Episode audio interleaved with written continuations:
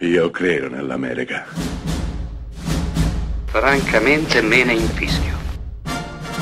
Io sono tuo padre. Anna Nishimasa. Rimetta a posto la candela. Rosa bella.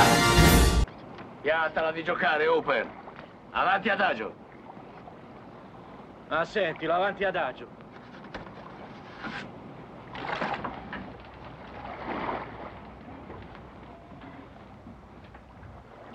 Avanti adagio, avanti tutta. Fa il capitano. Perché non vieni qui a rimestare questa merda, piuttosto?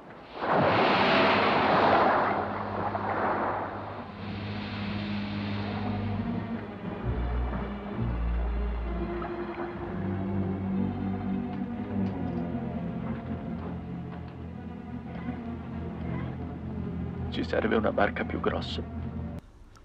Siamo nel 1975, quando Steven Spielberg, giovanissimo, al suo secondo film, cambia completamente la storia del cinema. Il film in questione si chiama Jaws, lo squalo, qui da noi in Italia. Beh, lo squalo cambia completamente tutto. Cambia tutto perché di fatto è il primo blockbuster della storia del cinema. Un film costato relativamente poco, diretto da un regista praticamente alle prime armi, eppure un film che incassò tantissimo. Beh, fu l'inizio di una piccola rivoluzione, fu l'inizio che porterà alla fine, decreterà la fine della New Hollywood all'inizio degli anni Ottanta con i cancelli del cielo di Michael Cimino. Lo squalo è film importante, importantissimo, bellissimo, non ha perso un attimo, non ha perso smalto, non ha perso nulla di quella che è la sua forza, la sua potenza, anche dopo tantissimi anni. Riguardarlo oggi fa la stessa identica impressione che faceva allora, per un motivo molto semplice, perché Spielberg decide saggiamente, anche se in realtà lo deciderà per forza, perché sarà costretto a farlo, decide di non mostrare praticamente mai lo squalo. In sceneggiatura l'enorme squalo doveva essere, doveva essere mostrato, eh, doveva attaccare, doveva fare un sacco di cose, ma purtroppo l'animatrone che avevano costruito non funzionava. E quindi, dovendo fare di necessità virtù, per non rimanere indietro con le riprese, Spielberg saggiamente decise di giocare sulla suggestione.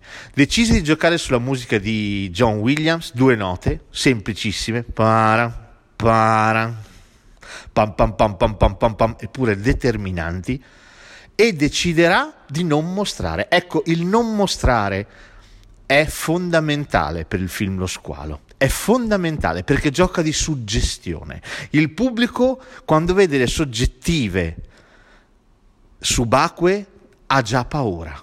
Sente la musica, ha già paura. Non importa fargli vedere uno squalo, sa che lì sta per succedere qualche cosa.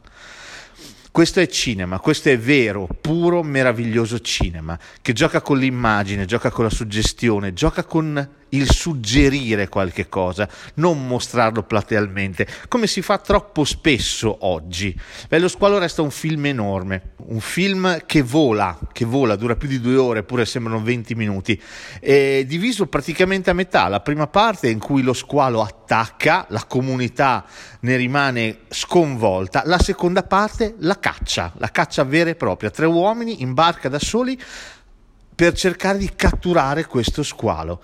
Il resto è storia. Questo è lo squalo. Film fatto di suggestioni, fatto di scene meravigliose. Eh, Spielberg dimostra già qui, giovanissimo, di padroneggiare la materia cinema in un modo assolutamente inedito rispetto a tanti altri registi. Giovanissimo sì, ma già con le idee molto molto chiare. La sua camera è sempre in movimento ti suggerisce sempre che qualcosa sta per capitare. Lo squalo è un film che anche nei suoi momenti di alleggerimento ti comunica ansia, perché tu non sai mai quello che può capitare.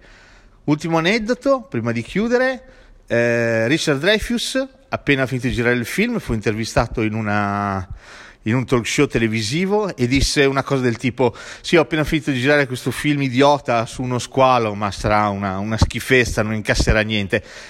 Ecco, no, non sarà così. Lo squalo diventerà uno dei più grandi successi del cinema e diventerà di fatto il primo blockbuster, file enormi davanti ai cinema di tutto il mondo per andarlo a vedere. Avrà una serie di seguiti, ben tre, tutti e tre pessimi. Avrà una serie di seguiti apocrifi. Ricordiamo per esempio L'ultimo squalo di Enzo G. Castellari, film italianissimo che negli Stati Uniti riuscirà a surclassare addirittura lo Squalo 3. Beh, la Universal non la prenderà benissimo, farà causa al film e lo farà ritirare dai cinema americani, ma l'ultimo Squalo resta un film fatto veramente con due brustolini e una pera e resta comunque uno dei film sugli squali più belli mai fatti. Sì, è vero, è uguale identico allo squalo di Spielberg praticamente, però ha quella sensibilità italiana che tanto ci piace, che è un po' dolente, un po' cimiteriale. Ecco, eh, è veramente un ottimo film, ma tutto nasce da qui. Eh, pesci grandi, pesci piccoli, penso ai Piranha di Giodante.